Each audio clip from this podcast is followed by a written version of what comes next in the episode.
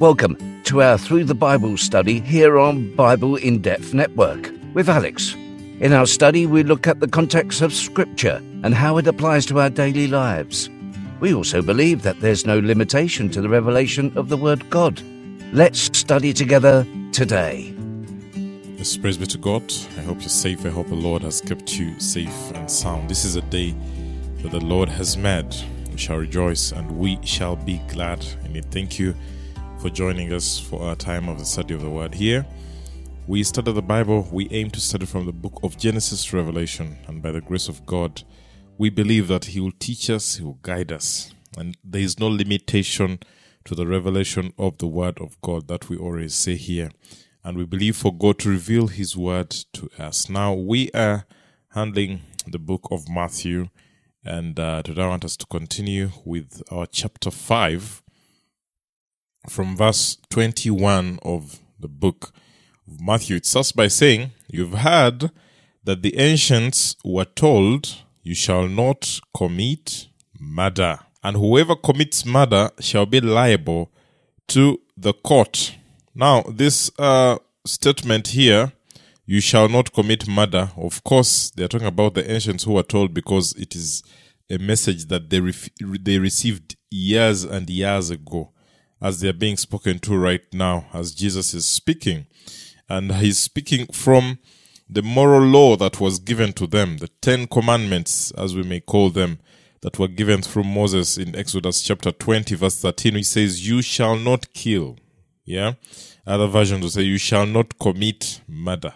And this is where Jesus now is coming to remind them and says, "You have heard." So it has been known to you. You have heard this being spoken to you before. Remember, over generations, this message would be sent to the people. Over generations, the, the word or scripture or the law would be read to the people. And that's what he does that here. And we see Jesus citing scripture a lot. Yeah, referring to that which has been written, which has already been given Uh, to the people. And uh, like any good rabbi would do, you, you would have to explain that which you have told them. And Jesus does that. He explains, he tells them, and uses the word that they used a lot, that you have heard. All other Jewish teachers would also use that, and uh, this would help them establish a clear understanding or meaning of whatever text they would be reading, because they would have reference to it. But of course, Jesus in this case is greater. When he's speaking, when he's coming out to speak, he speaks with much more authority than those other Jewish teachers had, uh, because for him, he's come in a special class. Yeah, so he does teach like the other rabbis. They used to use that "you have heard" a lot, and he too does use it. Though for him, when he's speaking, he's speaking in a much more greater authority. And the message is, "You shall not commit murder, for whoever commits murder shall be liable to the court. You shall not kill." That's what he's telling them.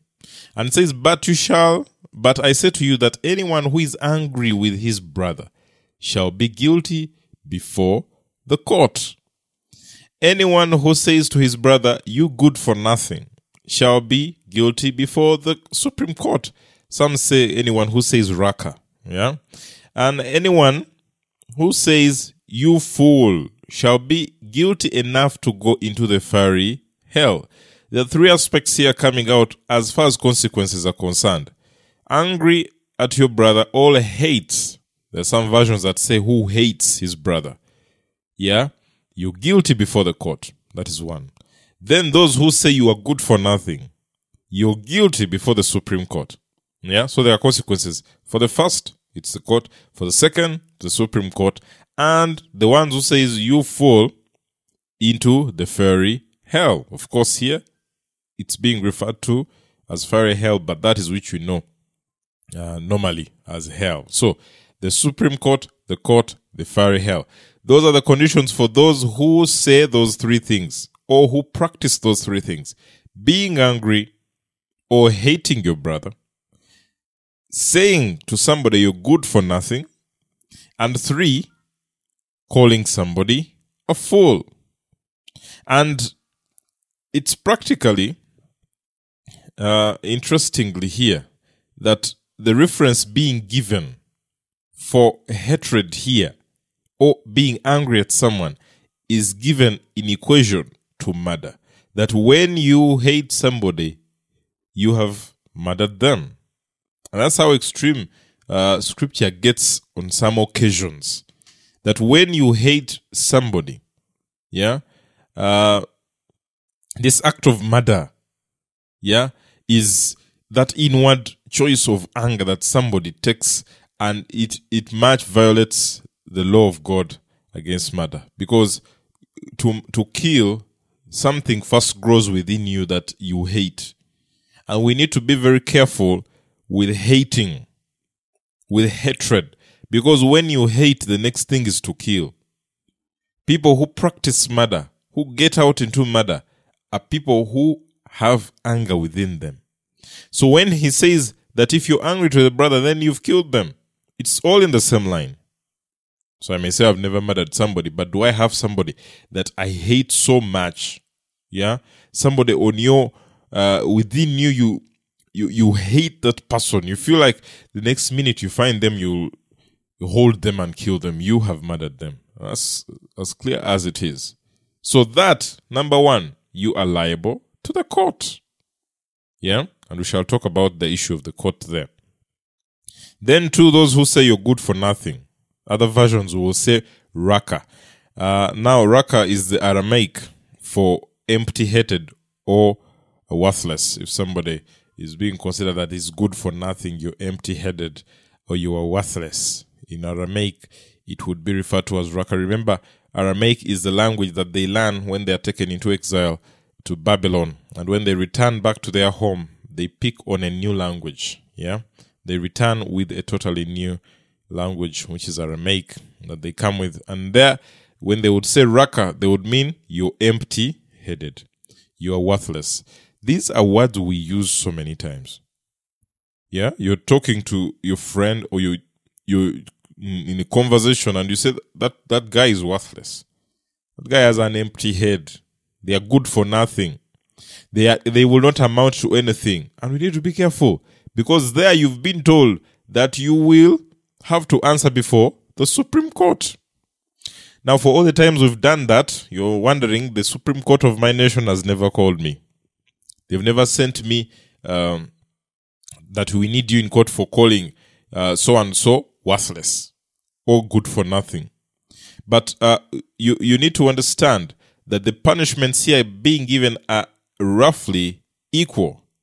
The day of God's judgment, yeah, the heavenly Sanhedrin or the Supreme Court, and uh, when you're talking about these and hell, are all in the same bracket.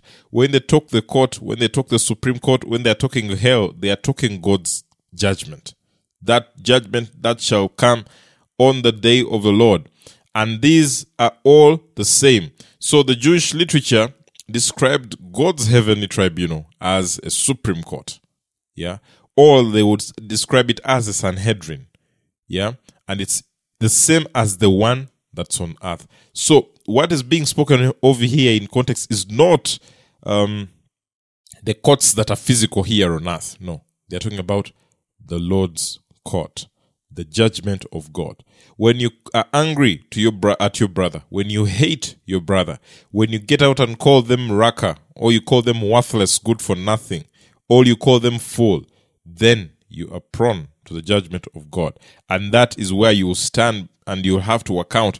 That is the court they're talking about here. That is hell as a repercussion or consequence of the way we talk. And the hell of fire, of course, to them in the Jewish culture is the Gehenna of fire. That's what they refer to it. And they envisioned as the teachers in the in the Jewish land that Gehinnom is the opposite of paradise. If you don't get into paradise, then you get into Gehinnom. And in Gehinnom is where the wicked would be burnt up, according to some of these teachers, all, if not have eternal torture, according to some of the, the teachers uh, of the law and the word in the Jewish culture. And uh, here the addition of fire makes this Gehinnom have that character that is more emphatic, yeah? And uh, this is something that we need to understand that when Jesus is out here speaking, also speaking as a teacher, because he was called rabbi, he's letting you know that the way you treat others, the things you say to others, the words you speak to others have an impact on the judgment that is to come. When you come out and call people worthless, when you come out and call people good for nothing, when you come out and call people fool, how many times do we say that, you fool? We're exposing ourselves to judgment that is to come. And that is where we need to be very, very careful as Christians. Do not call people fools.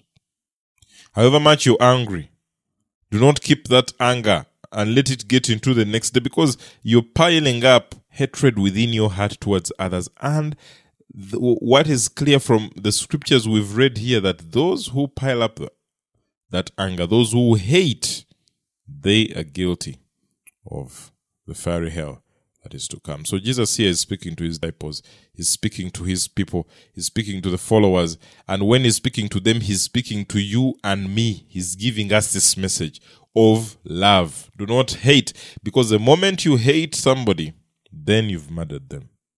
And that's how extreme it is. And it's interesting that uh, sometimes when we are teaching today, we are saying, oh, now when Jesus came, he did not make things any tougher. No. When he comes out and is preaching, he's making it stricter. So he did not come to take away the law, but rather to fulfill it. And when he teaches, it is in that extreme nature. And says, therefore, in verse twenty-three, if you're presenting your offering at the altar, and there remember that your brother has something against you, leave your offering there before the altar and go. First be reconciled to your brother, and then come and present your offering. Now, what he's saying here, if I'm going to church, for example, I want to bring it to our normal context that we understand, and I'm going to church, I'm going to pray, I'm going to worship the Lord for the good things he has done, and it comes to pass that I remember that I have done something to my brother. I have had something. And here the brother they're talking about, they're not uh, implying that it is the one that, uh, the real blood brother. No, anybody else, yeah, that you live with is your brother, is your sister. And you remember that you had somebody. Before you present that offering, before you give that offering at the altar, in that uh, basket where you put your offering in your church, go and sort it out with them. Remember that you have to go and sort it out with them. Be reconciled to your brother. Otherwise, there are so many offerings that are being rejected. I'll say that again. There are so many offerings that we give, and God does not receive them. Reason, we have grudges, we are hurting people, we are breaking people's hearts in all ways, and then we come and lift hands and say, these are holy hands to you, O Lord, receive them, receive our worship, receive our offering. God here is saying that is not something I agree with. So he's practically saying, sort the issues of your heart, sort the issues of relationship with others before you come to offer to me. And that's what Jesus is telling them. That is what he is clear with them and telling them, resolve issues with one another before you can give that tithe, before you can give that offering. Otherwise, there are so many things we shall do. There are so many offerings we shall give. We shall give all types of tithe. But then, if we still have wrangles, if we are still treating people badly, they shall not be received. Can an offering be rejected? Yes. And in Judaism, there was stressing of reconciliation between people, between individuals, that reconcile, make peace. God will not accept an offering that has been given outwardly if one had oppressed or mistreated their neighbor and they have not gone out to make it right. Yeah. And in the Old Testament, God accepted only sacrifices, as we've read over the times when we've been reading the, uh, studying the Old Testament, that God only accepted sacrifices that were being offered with a pure heart towards him, and uh, that wa- you, you have treated your neighbor well, yeah, that you have a clean heart towards that neighbor of yours. And that is what God was accepting. And right now, let me tell you, that has not changed. God still wants you to treat your neighbor well, and God will receive your offering in that context if you also reconcile, if you also take people with respect and honor them, then that's when God receives your offering. How many offerings have we given and they've not been accepted? And then we shall argue and say, I do give all the time. I have done all this, but I don't see any results. Have you reconciled with those you've hurt? And that reconciliation even takes it a notch higher. Sometimes you have to even return that which you've stolen, because you may have stolen people's land. You may have stolen people's property. You may have stolen people's anything that was not yours, and you took it. In reconciliation, you take it back. And that's the, that's the word we read. That's the Bible we, we read. That's a God we follow, that you make peace. When you're making peace, when you're reconciling, you shall not retain that which is not yours and just speak words. You get that land and return it. You get that money and return it. That is the reconciliation here that is being talked about. Then, after, you shall come and you shall offer to the Lord, and your offering shall be accepted. It's Jesus saying, they're not my words. Yeah? And he goes on and says in verse twenty-five, make friends quickly with your opponent at law, while you are with him on the way, so that your opponent may not hand you over to the judge, and the judge to the officer, and you may be thrown into prison. Truly I say to you, you will not come out of there, where? The prison, until you have paid the last cent. This is, of course, in connection also with the offering that we've just talked about, that if you don't reconcile with people, they will always take you to court and you'll pay every penny of it because you are guilty. But also, it comes out to tell you, be wise to always settle things out of court when you get into the legal fraternity. And in courts of law, sometimes you, there are cases that the judge comes out and say, you go and sort this out of out of court. Yeah, you go sit and sort this out of court, because it's likely that you may end up paying a lot more. Yeah, he's practically giving you uh, this wisdom that resolve things before they go so far. Make sure that if it is resolvable, you do it. You know you've hurt somebody. You know you are. You're the one who's guilty. Don't let them take you to the courts of law. Sort it out earlier on. And uh, that is wisdom. You know, Jesus also speaks to us in wisdom, that you be wise, because it doesn't matter how much ego you have. No, sort it out with your brother. Sort it out with your sister before it goes too far. That's very, very important to us. I have a friend who was telling me, um, they were stopped, uh, somebody who was stopped by a traffic officer. And uh, of course, they had committed some traffic offense. But then in the car, I think there was some gospel music and all. And the officer knew that the person I'm talking to is a Christian. So uh, this guy didn't want, of course, to, to pay any bribe of any sort. And uh, the, the traffic officer tells them that there is a scripture that, that says that uh, make friends with your opponent at law while uh, you are on the way, so that it, it does not get to the judge.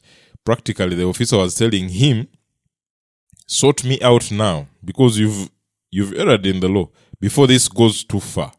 When it gets into to to, to the judge, it will be worse. Of course, this does not imply that you get out giving bribes. No, we need to pick context. But you need to know that even those who are accounting to us know the scripture, just like this officer was. And they can use it and twist it for their own advantage. But uh, that is not the context here. What you have to know is, if you have wronged somebody, if you have committed an offense, it's clear for you to go and reconcile. It's clear and very wise for you to sort it out before it gets beforehand. Because when it does, you'll have to pay damages. You'll pay every other penny of it when it goes so far. And Jesus gives us that wisdom there. And he says in verse twenty-seven, you have heard that it was said, you shall not commit adultery. Hmm? But I say to you, listen, that everyone who looks at a woman with lust for her has already committed adultery with her in his heart.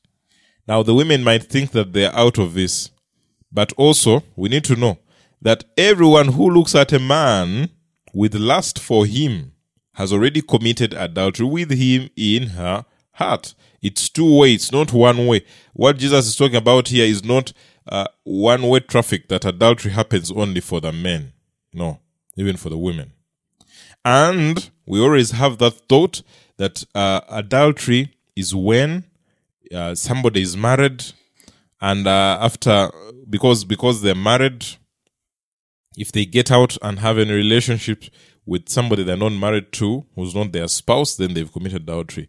No, Jesus here makes it clear to us, and he says, if you look at a woman with lust, yeah, you somebody with that desire to have them for sexual affairs. Let us be clear on that. That you look at them and you desire them. There are those desires of the flesh that come along when you are looking. Then you have already committed adultery with that person. And it is not just the physical touch, even that which is which goes on within you, in your mind, in your heart, is regarded as adultery. So adultery is committed by all sorts of people. It's committed by those who are married, but it's also committed by those who are single. The moment it falls into your heart, into your mind, and you start to lust for somebody, you have committed adultery with that person in your heart. You are guilty of adultery. And that is something Jesus is bringing out to us here in this teaching. Yeah, you shall not commit adultery. You shall not do that which has been also spoken in the law. Of course, this was mentioned in the in the law that was given to Moses, and the, the that which was given to the Israelites. And many of the Jewish, ancient Jewish sources warned against lust. Yeah, and uh, they emphasized this issue of we, the seductiveness of women that was given here. And Jesus here only emphasizes the, the responsibility of you who is lusting, because there we shall always have all sorts of excuses that, you know, these days they dress so seductively. The way the women dress, they are uh, they they they are doing it to channel our minds, because they put on very short uh, dresses, short skirts. Their bodies are exposed. No. When they're talking here, they don't talk about the person who is dressing indecently. They're talking about you who is practicing the act of lust. So don't shift it to the others. You work on yourself. That's what he's saying here. And it is not a, uh, an address to the seductive women. It is an address here Jesus is giving to the person who is lusting, because it is you who's responsible for your own action. If you choose to take the direction to lust, then it is you. And all other Jewish teachers looked down on lust, and even some went as far as Jesus in regarding it as adultery. When Jesus comes out to say here that when you look at uh, a woman and you lust, then you've committed adultery, it is a view that he shared with many other teachers or rabbis that were there during that time. And uh, the issue is not just about the Jesus hearers, but everybody knows that it has been said. It is an issue of your heart. It is an issue of your heart. Of course, it has some resem- resemblance to the law that was given in Exodus twenty, that you shall not desire your neighbor's wife, because that is spoken to them. You shall not desire or look at your neighbor's wife and desire that person. Jesus makes things harder. That is how it seems. That the one who came, the one who we easily misunderstand right now and say, oh, grace is abundant, oh, the Lord does not matter anymore for him, he puts it a notch higher and says, even if you have not committed the physical act, but it is in your mind, it is in your heart, then you have committed adultery. And it says, if your right eye makes you stumble, tear it out and throw it from you, for it is better for you to lose one of the parts of your body than for the whole body to be thrown into hell. If your right hand makes you stumble, cut it off and throw it from you, for it is better for you to lose one of the parts of your body than for your whole body to go in hell. Here he's referring to what is just spoken and saying, adultery sends to hell, lust sends to hell. And he practically says, if there is anything making you stumble, it's better you get rid of it than letting your whole body get into hell. If it is your right eye, pull it out. These are not statements that are in, in literal sense. We don't want to find you that you've plucked out your eye because uh, it causes you to sin in the physical sense. Hmm?